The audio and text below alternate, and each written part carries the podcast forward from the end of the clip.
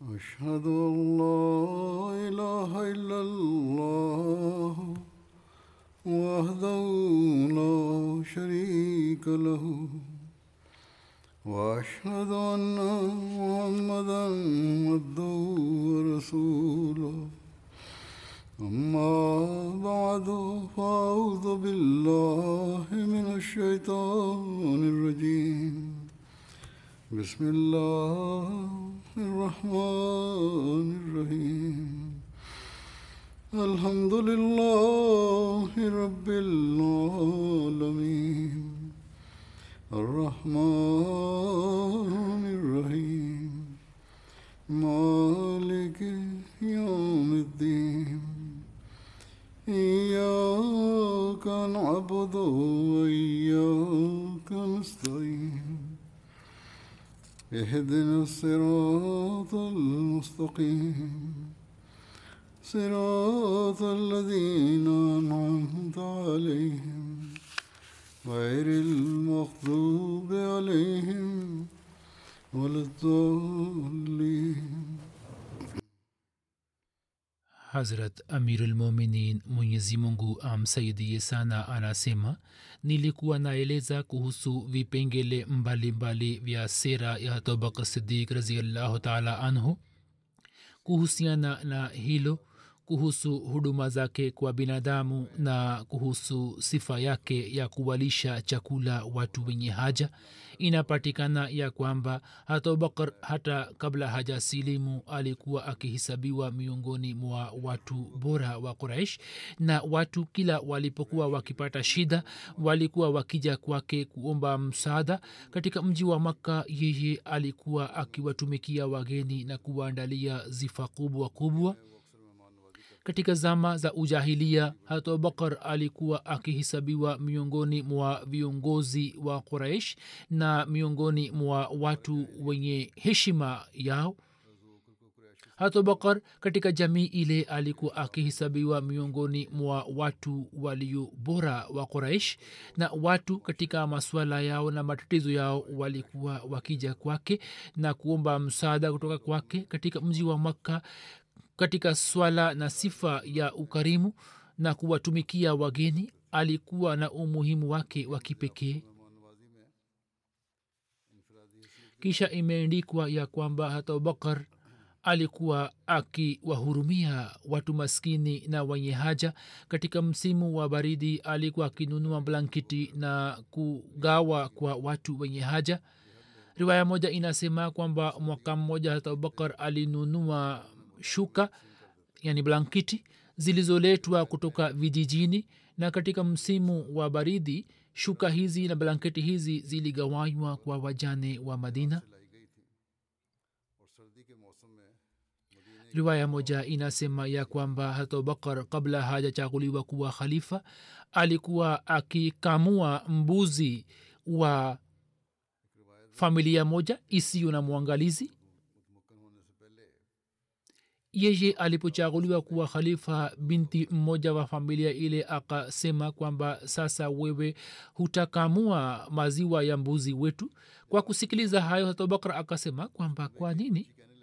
Mimi naapa kwa nafsi yangu mimi lazima nitakamua maziwa kwa ajili yenu na mimi nina imani kwamba kitu nilichokichagua hakita nizuia kutoka tabia yangu niliyokuwa nayo hivyo yeye kama kawaida akaendelea kukamua maziwa ya mbuzi zao na mabinti wale kila walipokuwa wakija kwake na mbuzi ye alikuwa akiwaambia kwa huruma kwamba je nitengeneze povu ya maziwa au la? Kama wakisema kwamba utengeneze povu basi alikuwa akiweka chombo mbali na kukamua hadi povu ilikuwa ikipatikana. Na kama walikuwa wakisema kwamba usitengeneze povu basi alikuwa akiweka chombo karibu na mbuzi na kukamua ili povu isipatikane. Ye akaendelea kutoa huduma hiyo kwa miezi sita kisha akaanza kuishi katika madina mwanzoni hatobakar alikuwa na nyumba mbili. Nyumba moja ilikuwa nje ya madina. Katika zama za mtume saa alikuwa akiishi nje ya madina. Na mtume saa salam alikuwa amempatia sehemu moja karibu na msikiti wa unabii na karibu na nyumba zake ambapo alikuwa amejenga nyumba moja. Alikuwa na nyumba mbili katika madina. Lakini katika maisha matakatifu ya mtume saa alikuwa akiishi nje ya madina na baada ya kuchaguliwa kuwa khalifa akahamia madina. Lakini kabla hajahamia madina akaendelea kutoa huduma hiyo aliyekuwa ameibeba ya mabinti hawa. Hat umar raziallahu taala anhu alikuwa akimwangalia mama moja mzee aliyekuwa kipofu na alikuwa akiishi karibu na mipaka ya madina. Alikuwa akichota maji kwa ajili yake na alikuwa akimsaidia katika shughuli mbalimbali.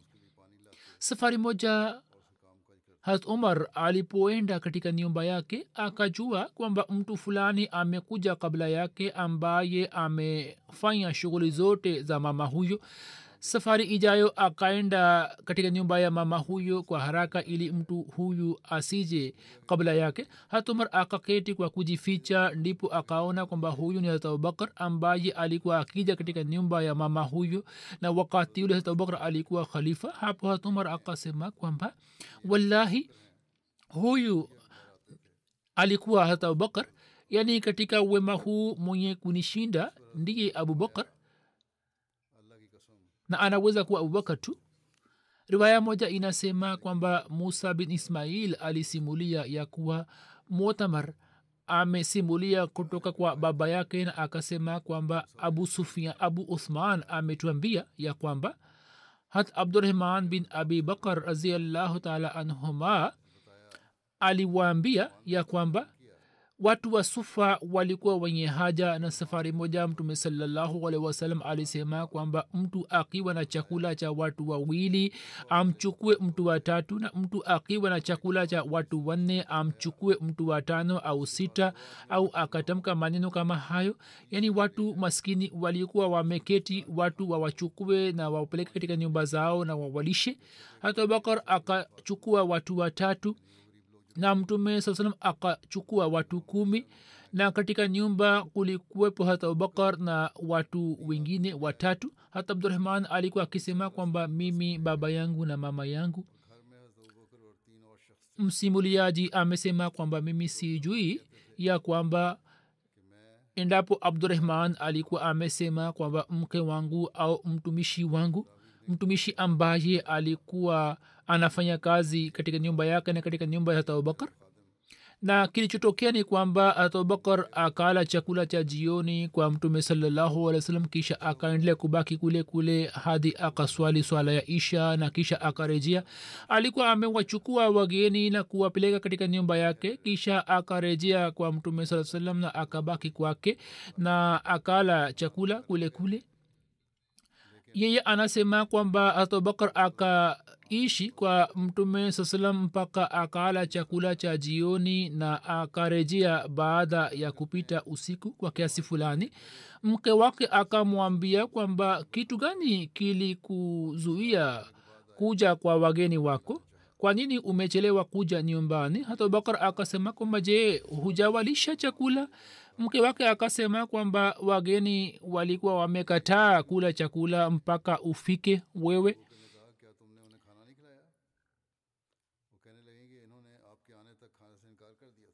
Yaani mke wake alikuwa amewapatia chakula lakini wageni wakasema kwamba sisi hatutakula mpaka hata bakar afike. Hata abdurahman alikuwa akisema kwamba mimi nikaenda kujificha kisha hata abubakar akasema mimi nikajificha ili nisije nikapata hasira ya abubakar kwamba kwa nini hujawalisha chakula wageni. Abubakar akasema ewe mpumbavu na akasema kwamba wewe ni mzembe au mvivu. Na kisha akawaambia wageni kwamba nini mule chakula? Na mwenyewe abubakar akala kiapo kwamba mimi sitakula chakula hat abdurahman alikuwa akisema kwamba wallahi kila tonge tuliokuwa tukichukua chakula kilikuwa kikizidi na wageni wote wakala mpaka wakashiba lakini chakula kikazidi. Yani wageni wakaendelea kula chakula lakini abdurahman anasema kwamba chakula hakikupungua bali kikazidi ilhali wote wakala mpaka wakashiba. Hata abubakar alipoona kwamba chakula hakipungui bali kimezidi hapo akamwambia mkewe kwamba dada wa banifiras hicho ni nini? Mkewe akasema kwamba naapa kwa kiburudisho cha macho yangu chakula hiki kimezidi mara tatu. Yani chakula hiki kimeongezeka mno pia akala na akasema kwamba huyu alikuwa shetani aliyenishawishi kula kiapo kwamba mimi sitakula. Yani mwanzoni alikuwa amekula kiapo kwamba sitakula chakula lakini alipoona kwamba chakula kimepata baraka hapo akasema kwamba shetan akanishawishi kula kiapo lakini chakula hiki kina baraka hivyo nitakula kisha akala tonge moja kutoka chakula hicho kisha akachukua chakula hicho na kupeleka kwa mtume salallahu na chakula hicho kikabaki kwa mtume saam hadi asubuhi. Anasema kwamba kulikuwa na mkataba baina yetu na baina ya kaumu moja mkataba ambao miadi yake ilikuwa imepita. Sisi tukawakalisha watu kumi na wawili kwenye kundi na mungu anajua kwamba watu hawa walikuwa kumi na wawili na pamoja nao kulikuwa na watu wengine. Mungu anajua kwamba idadi yao ilikuwa watu wangapi lakini jambo hili ni muhimu kwamba idadi yao ilikuwa kubwa. Hata abdurahman alikuwa akisema kwamba wao wote wakala kutoka chakula kile na baraka hiyo mwenyezi mungu aliitia katika chakula cha abubakar raziallahu anhu hata abdurahman bin abubakar anasimulia ya kwamba mtume salallahu alaihi wasallam alisema je yupo mmoja wenu ambaye amemlisha maskini? Hata abubakar akasema kwamba mimi nikaingia miskitini na hapo mtu mmoja aliniomba. Mimi nikaona kipande cha chapati kwenye mkono wa abdurahman nikakichukua na nikampatia mtu huyo mwenye kuombaomba mtu huyo alikuwa ameniomba na katika mkono wa mwanangu kulikuwa na kipande cha chapati nikakichukua na kumpatia mtu huyo. Almuslih maud raziallahu taala anhu anasema ya kwamba mwana wa hata abubakar aitwaye abdurahman pia alikuwa na sifa ya kuwa khalifa na pia watu wakamwambia kwamba yeye ni mpole katika tabia kuliko hat umar na pia ana kipaji hivyo anapaswa kuwa khalifa baada yako. Lakini hat abubakar kwa ajili ya ukhalifa akamchagua hat umar ijapokuwa kulikuwa na hitilafu katika tabia ya hat umar na hat abubakar basi hata abubakar hakupata faida yoyote ya kidhati kutoka ukhalifa wake bali alikuwa akiona kwamba kila wema umo katika huduma kwa binadamu. Kuna riwaya ya masufi muslim maud anasema kwamba allah anajua kwamba riwaya hii ni sahihi kiasi gani.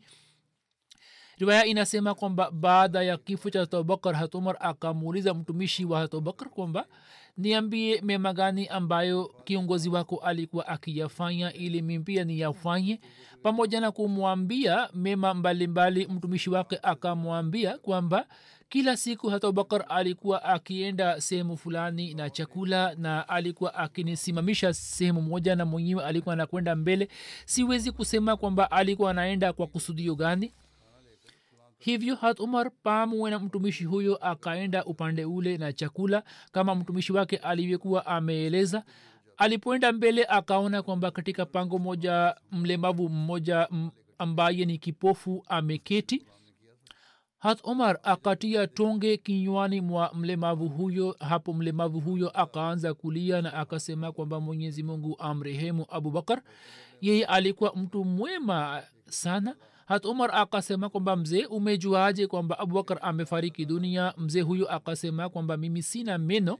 Hivyo abubakar alikuwa akitafuna tonge na kisha kutia kinywani mwangu. Leo nilipohisi kwamba tonge hiyo ni ngumu nikapata wazo kwamba mtu huyo anayenilisha si abubakar bali ni mtu mwingine. Na abubakar alikuwa akija kwangu bila kukosa. Sasa kwa kuwa ye hakufika kwa siku kadhaa hivyo kwa yakini yeye hayupo katika dunia hii basi musleh maud anasema kwamba ni kitu gani ambacho hata abubakar akakipata kutoka ukhalifa wake au kutoka ufalme wake? Hakupata chochote? Je akakusanya mali ya, kiserikali au akanyanganya mali? Hapana la hasha. Na vitu ambavyo jamaa zake wakavipata vilitokana na urisi wao wa kizati na yeye alikuwa amewahudumia watu tu almasihi maudlah salam anasema kwamba hivi ni vipande viwili vya sheria kwamba haki ya allah na haki ya wanadamu anasema kwamba angalieni upande wa mtume salallahu alaihi wasallam jinsi yeye alivyopitisha maisha yake katika huduma kwa binadamu na angalieni hali hat ali aliyeishi maisha ya kawaida sana. Hata abubakar alikuwa ameshika tabia ya kumlisha bibikizee halua. Angalieni kwamba jinsi alivyokuwa amezingatia sifa hiyo hata abubakar alipofariki dunia bibi kize huyo akasema kwamba leo abubakar amefariki dunia. Majirani zake wakasema kwamba je umepata ufunuo au wahi? Bibi kize huyo akasema kwamba leo hakuja na halua hivyo nimejua kwamba amefariki dunia. Yaani katika maisha yake hiyo ilikuwa haiwezekani kwamba halua isinifikie. Angalieni jinsi walivyokuwa wametoa huduma. Hivyo nyini pia mnapaswa kushika sifa hiyo ya kuwatumikia wanadamu harat abubakar alikuwa na kiwango gani cha kuwasitiri watu? Kuhusiana na hilo kuna riwaya inayosema kwamba harat abubakar alikuwa akisema ya kwamba kama nilikuwa na kamata mwizi basi nilikuwa na tamani kwamba mwenyezi mungu asitiri makosa yake. Kuhusu ushujaa na ujasiri wake imeendikwa kwamba hata abubakar alikuwa shujaa na mjasiri mkubwa kwa ajili ya islam na kwa ajili ya mapenzi na upendo wa mtume salallahu alaihi alikuwa hajali hatari zilizokubwa kubwa katika maisha ya makka yeye. Kila alipohisi hatari kuhusu zati ya mtume salallahu wasalam basi kwa ajili ya kumlinda na kumhifadhi akasimama mbele yake kama awe ukuta katika shebe abitalib kwa miaka mitatu akaendelea kuvumilia mateso yote kwa uimara pamoja na mtume salallahu alaihi wasallam. Kisha wakati wa tukio la hijra akapata bahati ya kuwa pamoja na mtume salallahu alaihi wasallam ilhali kulikuwa na hatari ya kupotea kwa uhai. Vita zote zilizotokea hata abubakar akashiriki katika vita zile bali akatoa wajibu wa kumlinda mtume salallahu alaihi wasallam akizingatia ujasiri wake huo huo safari moja hat ali akawauliza watu kwamba eni watu muniambie kwamba katika watu ni nani aliye shujaa zaidi? Watu wakasema kwamba ewe amirulmuminin wewe ni shujaa zaidi. Hat ali akasema ama kuhusu mimi basi yeyote aliyeshindana nami mimi nikafanya uadilifu naye yani nikamfisha au nikamvua na kumwangusha. Lakini mtu aliyeshujaa zaidi ni hata abubakar sisi tukamwandalia mtume saa salam hema siku ya badri na kisha tukasema kwamba ni nani ambaye atabaki pamoja na mtume saa salam ili mshirikina yote asiweze kumfikia? Wallahi hakuna aliyekaribia alienda karibu na mtume saa salam isipokuwa hata abubakar akiniosha upanga wake akasimama karibu na mtume salallahu alaihi wasalam na akasema kwamba hakuna mshirikina atakayeweza kumfikia mtume salallahu salam mpaka apigane na ashindane na hata abubakar. Basi huyo alikuwa mtu aliyeshujaa zaidi kuliko wote. Vivyo hivyo katika vita vya ohod habari ya kifo cha mtume saa salam iliposhamiri hata abubakar akaenda karibu na mtume saa salam na inasemwa kwamba wakati ule kulikuwa na masahaba kumi na mmoja tu pamoja na mtume saa salam wakiwemo hata abubakar hasaad hatalha hazubair hata abudajana pia walikwepo katika vita vya ohod masohaba waliolinda mtume saa salam mmoja alikuwa hata abubakar katika vita vya handaki. Hata abubakar alikuwa pamoja na mtume salallahu alaihi wasallam. Na katika kazi ya kuchimba handaki alikuwa miongoni mwa wale waliokuwa wakichimba handaki. Wakati wa suluhu hudabia walioshiriki katika baiati yeye alikuwa mmoja wao. Lakini mkataba ulipoendikwa jinsi hata abubakar alivyoonyesha mfano wa ujasiri na uimara na busara na utii. Hat umar hakuweza kusahau mfano huo katika maisha yake yote. Katika vita vya taifa hat abubakar alikuwa ameshiriki na mwanaye abdullah bin abubakar pia alikuwepo. Kijana huyo wa abubakar alikuwa ameuawa shahidi katika vita hiyo kisha mtume salallahu alipotoka kwa ajili ya vita vya tabuk pamoja na jeshi la watu elfu thelathini mtume saa akawateua viongozi mbalimbali na akawakabizi bendera. Wakati huo hata abubakar alikuwa amepewa bendera iliyokubwa kuliko bendera zote. Hasalma bin akwa anasimulia ya kwamba mimi pamwe na mtume salallahu alehi nilishiriki katika vita saba na vikosi ambavyo mtume saa salam alikuwa amevituma. Katika vikosi hivyo mimi nilipata bahati ya kushiriki katika vikosi tisa. Na katika vikosi hivi saa nyingine hat abubakar alikuwa akituongoza na mara hat usama bin zaid alikuwa akituongoza. Na baada ya kifo cha mtume salallahu wasalam warabuni mzima uliporitadi. Katika hali hiyo jinsi abubakar alivyoonyesha ushujaa na ujasiri wake huo ni mfano usio na kifani. Na huzuri amesema kwamba habari zake nimekusha zieleza kwa mapana na marefu katika hutuba za nyuma. Hatmusleh maud raziallahu taala anhu anaeleza ya kwamba safari moja makafiri wakiweka kitamba kwenye shingo ya mtume saa salam wakaanza kuivuta kwa nguvu. Hata abubakar alipojua akaja kwa kukimbiana akawaondoa makafiri kutoka mtume saa akasema eni watu kwa nini hamwogopi mwenyezi mungu? Nini mnampiga mtu mmoja ambaye anasema kwamba allah ni mungu wangu. Yeye haombi mali kutoka kwenu. Sasa kwa nini nyini mnampiga? Masahaba wanasema kwamba sisi katika zama zetu tulikuwa tukielewa kwamba abubakar ndiye shujaa zaidi kuliko sote kwani adui walikuwa wakijua kwamba kama tukifanikiwa kumua mtume saa salam basi islam itakuwa imekwisha. Na sisi tukaona kwamba daima abubakar alikuwa akisimama pamoja na mtume saa salam ili mtu yote akimshambulia basi abubakar apigane naye. Hivyo wakati wa vita vya badr tulipopigana na makafiri masahaba wakashauriana na wakamwandalia mtume salallahu wasalam hema moja na wakamwomba mtume saa salam wakisema kwamba ya rasulllah wewe ubaki kwenye hema hilo na ufanye maombi ili tupate ushindi. Sisi wenyewe tutapigana na maadui. Kisha wakasema kwamba ya rasulllah sisi tunakuhakikishia kwamba ijapokuwa tuna ikhilasi kubwa lakini watu waliopo madina wao wana ikhilasi na ni waaminifu zaidi kuliko sisi. Wao walikuwa hawajui kwamba tutapigana vita na makafiri waila watu hawa lazima wangeshiriki katika vita hiyo. Ya rasulllah mungu apishe mbali kama tukishindwa katika vita hii basi tumekuandalia ngamia mmoja mwenye mwendo kasi na abubakar tumemsimamisha karibu nawe sisi hatujamwona mtu yote mwenye ushujaa zaidi kuliko sisi isipokuwa abubakar ya rasulllah saa salam wewe mara moja pamoja na abubakar uende madina na uje na jeshi jingine kutoka madina ambalo litakuwa na ikhilasi zaidi na unyofu zaidi kuliko sisi.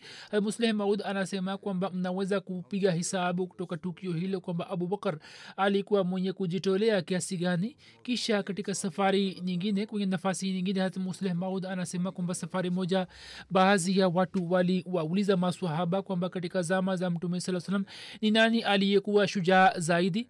Kama siku hizi mashia na masuni wanavyoeleza na wanavyozungumza habari hizi.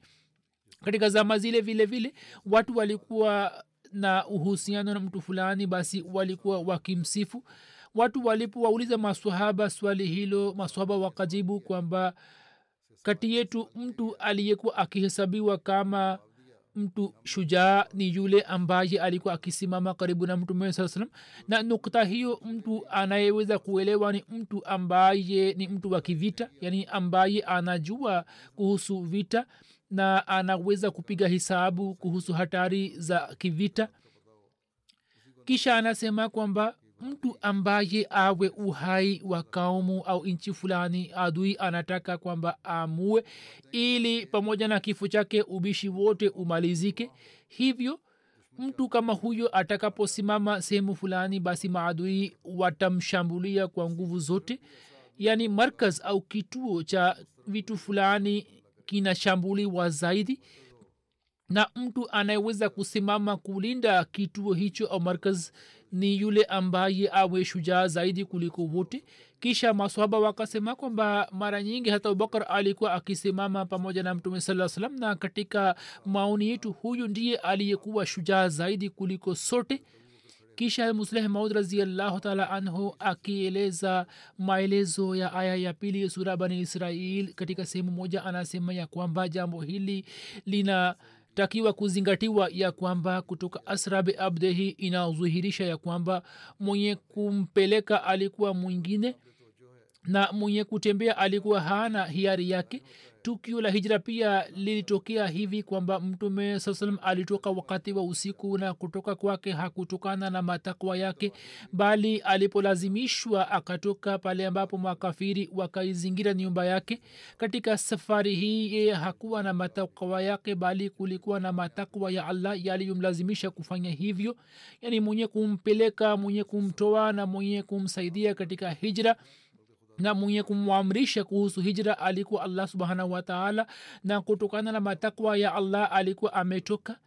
Kisha musleh maud anasema kwamba kama vile katika ruya jibrail katika safari ya baitulmaqdas alikuwa pamoja na mtume saa salam katika safari ya hijra abubakar alikuwa pamoja naye. Yeye kana kwamba alikuwa chini yake jinsi jibrail anavyofanya kazi chini ya matakwa ya allah na maana ya jibrail ni mpigaji mweleka. Na hata abubakar pia alikuwa mja makhsus wa allah na kwa ajili ya dini alikuwa na umuhimu wake kama mpigaji mweleka.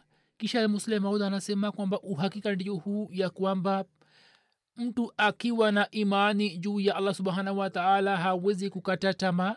Yaani mtu akiwa na imani kamili juu ya allah subhanahu wataala basi moyoni mwake hisia za kukata tamaa haziwezi kuzalika hali ya mtume saa salam ilivyotokea katika pango la saur baada ya hali hiyo kuna tumaini gani ambalo lingeweza kubaki? Mtume salallahualihi wasalam wakati wa giza katika usiku aliacha nyumba yake na akaenda kujificha kwenye ghare saur pango la thaur ambayo mdomo wake ulikuwa mkubwa kiasi fulani. Mtu angeweza kuchungulia ndani kwa urahisi na angeweza kuingia ndani alikuwa na mtu mmoja tu pamoja naye na wote walikuwa hawana silaha wala nguvu yoyote. Watu wenye silaha wa makka wakimfuata wakafika hadi gharesaor na baadhi yao wakasema kwamba tuchungulie ndani mara moja ili kama wamo ndani basi tuweze kuwakamata kwa kuona adui wakiwa karibu. Hata abubakar raziallahu taala akaanza kulia na akasema kwamba ya rasulllah adui wamefika juu ya kichwa chetu. Wakati ule mtume salallahu alaihi wasallam akasema kwa jaziba kwamba la tahzan inallaha maana. Abubakar kwa nini unaogopa? Mungu yu pamoja nasi.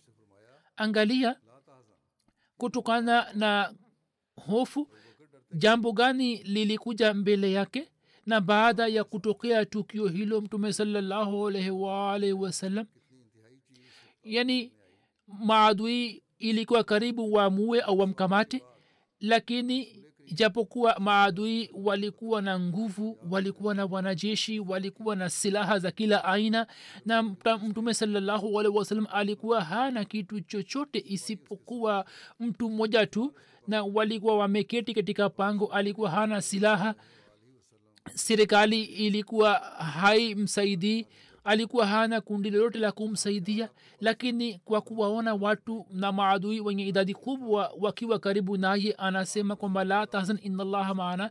Kwa nini unasema kwamba adui wana nguvu? Je wana nguvu zaidi kuliko mungu kama mungu yu pamoja nasi basi sisi hatuna sababu ya kuogopa na kuhuzunika.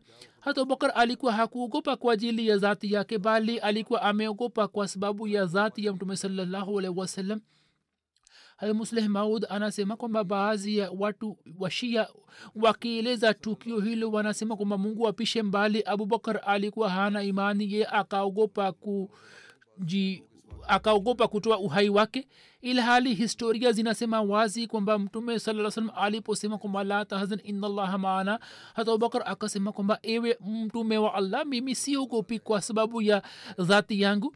Mimi kama nikiuawa basi mtu mmoja tu atauawa. Mimi naogopa kwa ajili yako. Kama ukipata hasara basi ukweli utafutwa kutoka dunia nzima kisha katika sehemu nyingine hat musleh maud raziallahu taala anhu anasema kwamba jambo hili halihusiki na manabii pekee bali tukishuka chini katika kila zama watu wanapatikana ambao kazi ambayo waliifanya katika zama zile mtu mwingine hawezi kuifanya. Kwa mfano angalieni mfano hatobak raziallahu taala anhu. Kuhusu hatobak raziallahu anhu hakuna mtu anayeweza kusema kwamba yeye wakati mwingine ataongoza kaumu yake kikawaida ilikuwa ikifahamika kwamba yeye ana tabia ya mpole na anapenda suluhu na ana moyo mpole. Angalieni zama na angalieni vita za mtume salallahu alaihi wasallam. Katika vita yote mtume salam hakumteua kama kamanda wa jeshi japokuwa vipo vikosi vidogo vidogo ambavyo yeye akatumwa kama akifanywa kuwa afisa lakini katika wita zingine alikuwa akiwateua wengine kuwa makamanda.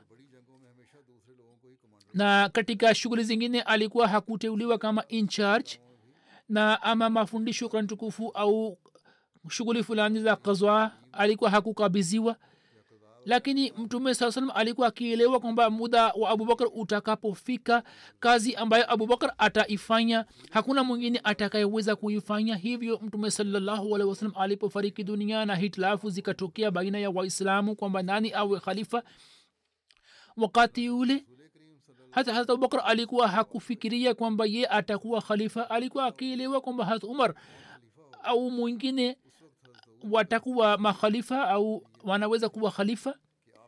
Na jaziba ilipotokea baina ya answar walipotaka kwamba ukhalifa utokane nao walikuwa wakielewa kwamba sisi tumejitolea kwa ajili ya islam hivyo answar walikuwa wakifikiri kwamba ni haki yetu kuwa na khalifa. Na upande wa pili wahajiri walikuwa wakisema kwamba khalifa atokane nasi. Ilmuradi juu ya kifo cha mtume salallahu wasalam ubishi wa aina fulani ulitokea answar walikuwa wakisema kwamba khalifa atokane nasi na wahajiri walikuwa wakisema kwamba khalifa atokane nasi. Kisha ubishi huo ulimalizika juu ya kutoka kwa answar kwamba khalifa moja atokane na answar na khalifa moja atokane na wahajiri na kwa ajili ya kuondolea ubishi huo kikao kimoja kikaitwa. Hatumar anasema kwamba wakati ule nikaelewa kwamba abubakar bila shaka ni mtu mwema sana lakini kutatua swala hilo si kazi yake. Kazi hii ni ngumu sana kwa ajili, yake. Kama kuna mtu anayeweza kutatua swala hilo basi sumara akasema kwamba ndiye mimi hapo ni kazi ya nguvu na si kazi ya upole au upendo. Hata bakar ni mwenye kuonyesha upole na upendo tu. Hivyo anasema kwamba mimi kwa kufikiri sana nikaanza kutengeneza dalili na hoja ambazo zithibitishe kwamba khalifa atokane na quraish. Na jambo hili kwamba khalifa moja atokane na answar na mmoja atokane na wahajiri jambo hilo halifai. Anasema kwamba mimi nilifikiri kuhusu hoja nyingi na nikaenda kushiriki katika kikao kilichokuwa kimeandaliwa kwa lengo la kutatua swala hilo. Abubakar alikuwa pamoja nami nikapenda kutoa hutuba na hoja ambazo nilikuwa nimezifikiri nikafikiri kwamba niweke mbele ya watu ili watu wakubali. Nilikuwa naelewa kwamba abubakar hana nguvu ya kuongea kwenye kikao hicho lakini kabla mimi sijasimama kwenye kikao kile hata abubakar akaniambia kwa hasira kwamba ukae na akasimama na akaanza kutoa hutuba. Hata anasema kwamba wallahi hoja ambazo nilikuwa nimezifikiri hoja zote hizi hata abubakar alizieleza kwenye kikao hicho na kisha akaendelea kueleza hoja zingine nyingi hadi mioyo ya maanswari ilipata utulivu na wao wakakubali juu ya ukhalifa utokao kutoka wahajiri. Huyu ndiye abubakar ambaye kuhusu abubakar umar mwenyewe anasema kwamba safari moja katika ubishi fulani alichana nguvu za hasta abubakar na akawa tayari kumpiga. Huyu ndiye abubakar ambaye mtume saa salam alikuwa akisema kwamba moyo wa hata abubakar una upole mkubwa. Lakini muda wa kifo cha mtume saa salam ulipowadia kabla ya kifo chake yeye alimwambia hat aisha yani mtume alimwambia hat aisha kwamba moyoni mwangu tamanio hilo linaibuka mara kwa mara kwamba ni waambie watu kwamba wao baada yangu wamfanye bokr kuwa khalifa lakini kisha nasimama. Kwani moyo wangu unajua kwamba baada ya kifo changu mwenyezi mungu na watu wake walio waumini hawatamfanya yoyote kuwa khalifa isipokuwa abubakar.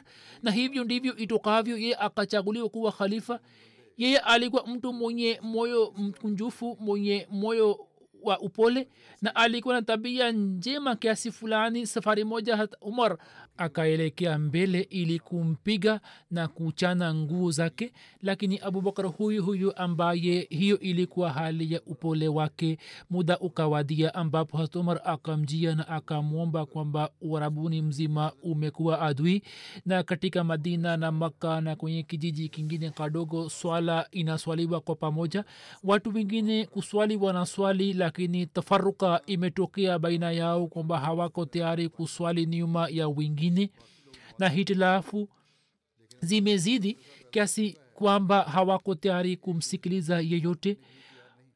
Watu wajahili wa arab ambao wamesilimu tangu miezi sita au mitano wanaomba kwamba wasamehewe zaka. Watu hawa hawaelewi kuhusu swala la zaka.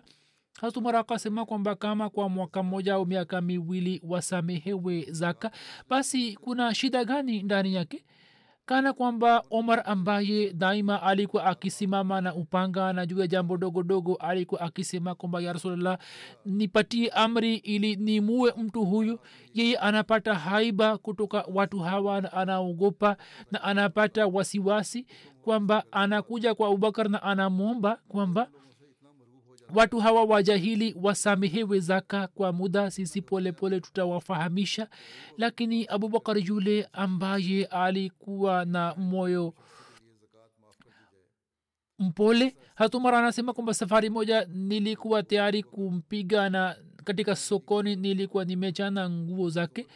Wakati ule yeye akamwona hatumar kwa hasira kali hatumar aliposema kwamba watu hawa wasisemwe jambo lolote ambao wanaasi na tusichukue zaka kutoka kwao kwa miaka miwili na tutawafahamisha. Hatumar aliposema hayo hatubakar akamwona kwa hasira kali na akasema kwamba omar wewe unaniomba nifanye kitu ambacho allah na mtume wake hakukifanya.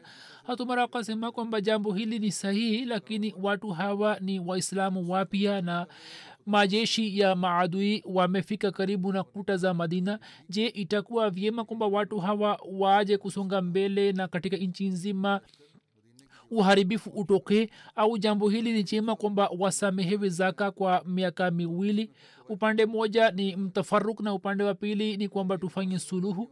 Hata abubakar akasema wallahi kama maadui waingie katika madina na katika mitaa yake wawaue waislamu na mbwa waendelee kuburura maiti za kina mama. Hata hivyo sitawasamehe zaka. Wallahi katika zama za mtume salallahu wasalam endapo watu hawa walikuwa wakitoa kipande cha kamba kama zaka mimi lazima nitakichukua kutoka kwao. Kisha akasema kwamba omar kama nyini mnaogopa basi bila shaka muondoke.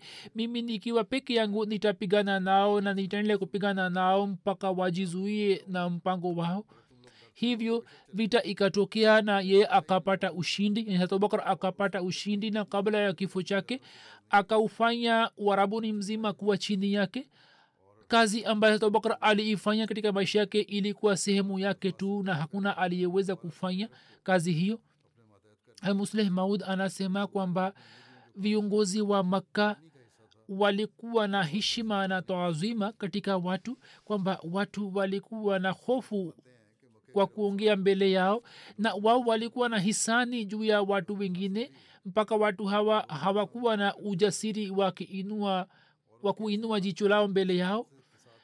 Tunaweza kufahamu kuhusu heshima yao kutoka tukio hili kwamba wakati wa suluhu ya hudabia kiongozi ambaye watu wa maka walimtuma ili kuongea na mtume saa salam yeye katika maongezi aligusa ndevu tukufu ya mtume salallahu alaihi wasallam kwa kuona manzari haya sahaba mmoja akapiga kipande au kishikio cha upanga juu ya mkono wake na akasema kwamba ewe najisi usiguse ndevu tukufu ya mtume salallahu alaihi wasalam kiongozi huyo akaona akapenda kuona kwamba mtu huyu ni nani ambaye amepiga juu ya mkono wangu na kishikio cha upanga wake maswaba kwa kuwa wamekuwa wamevaa mawazi ya chuma hivyo macho yao yalikuwa yakionekana tu. Kiongozi huyo akaendelea kuona kwa muda kisha akasema je wewe ni mtu fulani? Ye akasema kwamba ndio.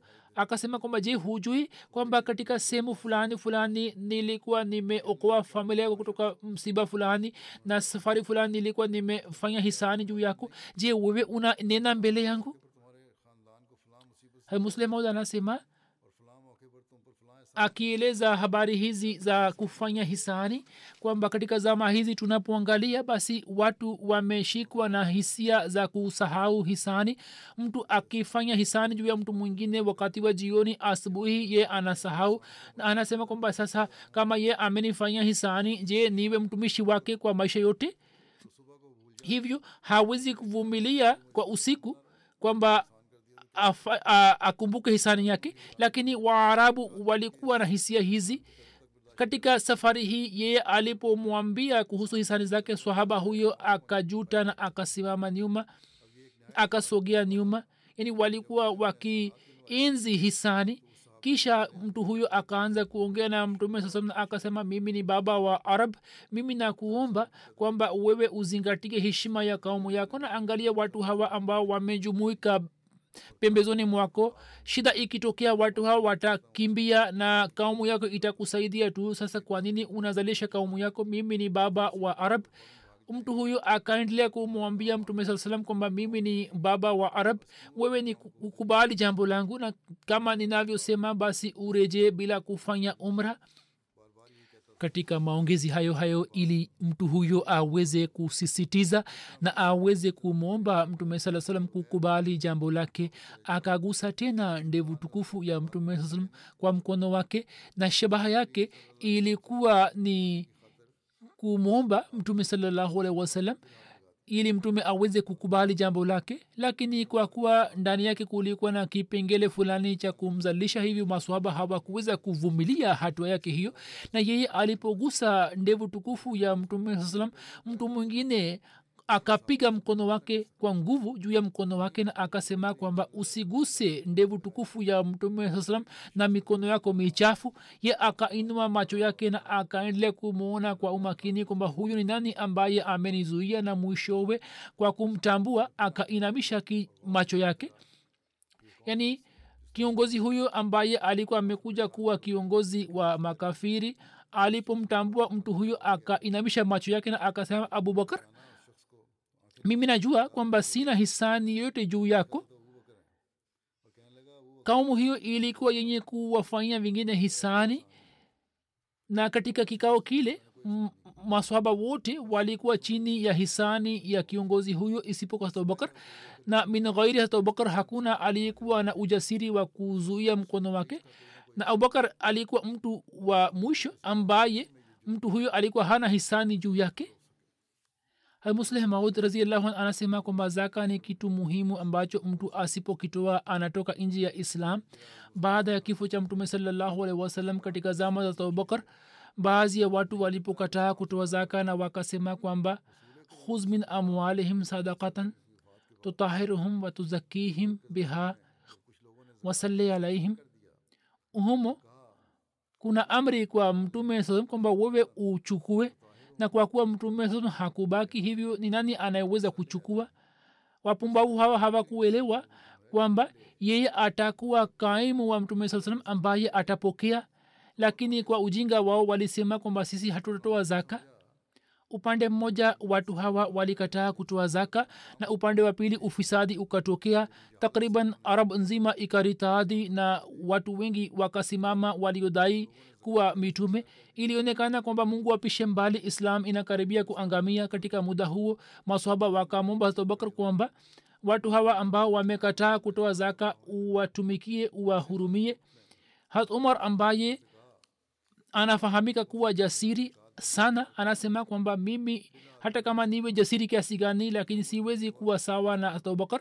Hata mimi pia wakati nikasema kwamba tuwafanyie upole kwanza tupate ushindi juu ya makafiri kisha tutafanya suluhu tutawarekebisha.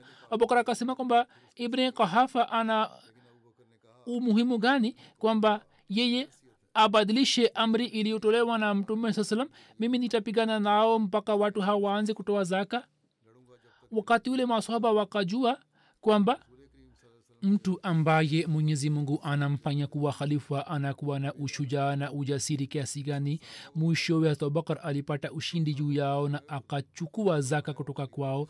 Kuhusiana na swala la kujitolea kuhusu abubakar mwandishi mmoja anaandika ya kwamba abubakar sidik aliposilimu wakati ule yeye alikuwa na hela kama dirhamu elfu arobaini na ni zwahiri kwamba alikuwa na mali zingine za kibiashara bali sawa na riwaya moja yeye alikuwa na dirhamu kama milioni moja yani laki kumi. Katika makka alitumia maelfu ya dirhamu juu ya kuwasaidia waislamu wa kawaida na wenye haja na yeye alipohamia wakati ule pia alikuwa na dirhamu elfu tano elfu sita na sawa na riwaya moja hela hii yote alikuwa ameibakisha kwa ajili ya mahitajio ya mtume salallahu wasallam na alikuwa ameileta madina wakati wa hijra na kutoka hela hiyo hiyo wakati wa hijra alikuwa amefanya matumizi ya safari ya hijra na pia alikuwa ametoa matumizi ya baadhi ya watu wa familia ya mtume saa salam na katika madina alikuwa amewanunulia waislamu ardhi. Hatibni abbas anasimulia ya kwamba mtume salallahu alaihi waalaihi wasallam katika marazi yake ya mwisho ambamo yeye alifariki dunia siku moja alitoka nje na yeye alikuwa amefunika kichwa chake na kitambaa. Yeye akapanda juu ya mimbari na akamhimidia mwenyezi mungu kisha akasema kwamba katika watu hakuna aliyezidi katika kunifanyia hisani kwa mali yake na kwa nafsi yake kuliko abubakar bin abu kahafa hata buhraira anasimulia ya kwamba mtume waalihi wasallam alisema ya kwamba hakuna mali iliyonifaidisha kama mali ya abubakar ilivyonifaidisha msimuliaji anasema abubakar kwa kusikiliza hayo akaanza kulia na akasema ya rasulllah mimi na mali yangu kila kitu ni kwa ajili yako tu ewe mtume wa allah musleh maud raziallahu taala anhu. Anasema ya kwamba kuhusu nafasi moja ya jihadi hatum raziallahu anhu anaeleza ya kwamba nilipata wazo ya kuwa hata abubakar raziallahu daima ananishinda. Leo mimi nitapata ushindi juu yake na kwa kufikiria hayo nikaenda nyumbani na kutoka mali yangu nikachukua nusu ya mali na nikaaja kwa mtume salallahu alaihi wasallam. Zama zile zilikuwa zama zenye shida kwa ajili ya islam lakini hata abubakar raziallahu akaja na mali yake yote.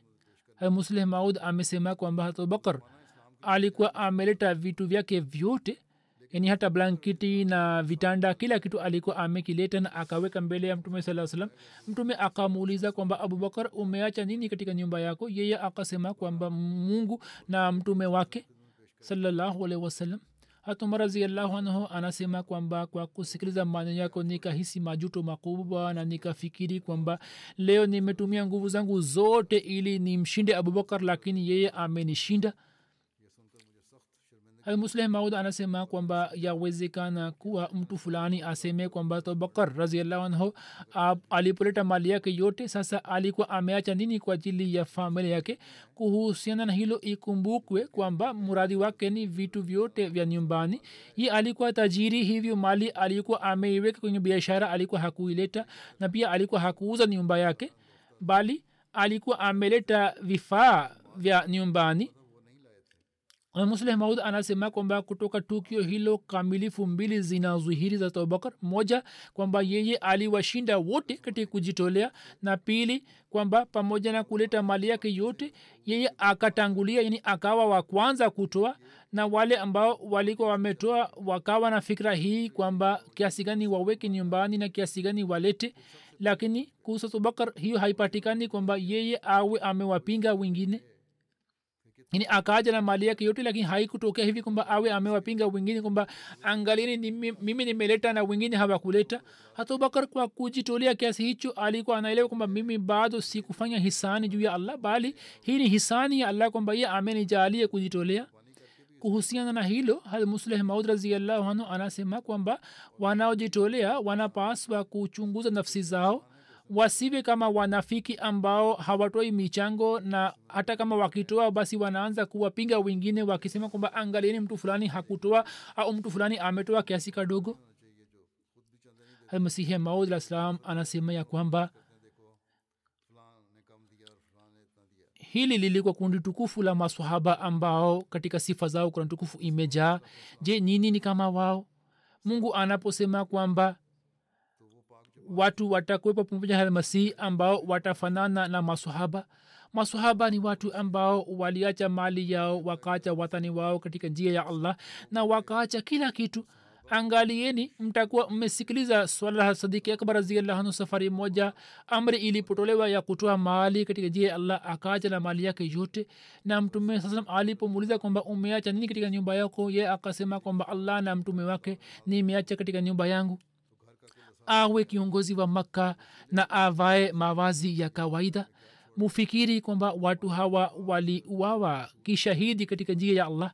Kwa ajili yao imeendikwa kwamba chini ya panga kuna pepo. Kisha masihi maudlah islam anasema ya kwamba angalieni hali ya masahaba muda wa mtihani ulipowadia basi kila mmoja alitoa kile alichokuwa nacho katika njia ya allah. Hata bakr sidik akiwa mtu wa kwanza akaja akivaa blanketi. Kisha mwenyezi mungu alimjaalia malipo makubwa yani akaja na vitu vyake vyote na akajifunika na blanketi moja tu na mwenyezi mungu akampatia malipo makubwa kwamba yeye akawa khalifa wa kwanza.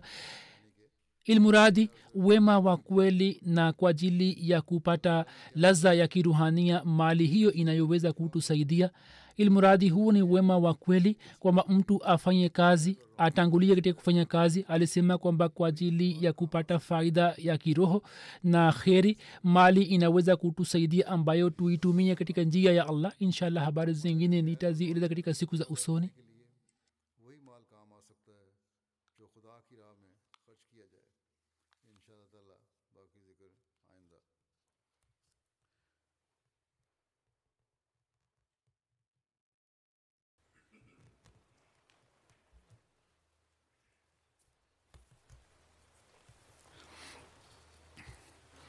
الحمد لله الحمد لله نحمده ونستعينه ونستغفره ونؤمن به ونتوكل عليه ونعوذ بالله من شرور أنفسنا ومن سيئات أعمالنا.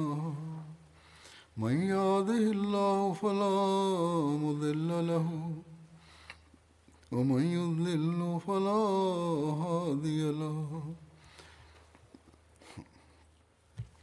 ونشهد أن لا إله إلا الله.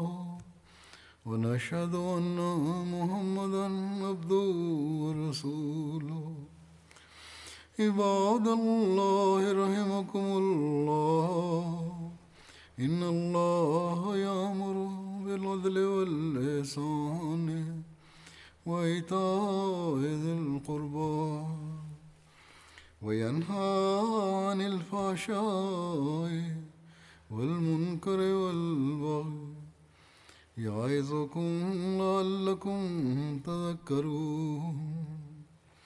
اذكروا الله يذكركم وادعوه يستجب لكم ولذكر الله أكبر.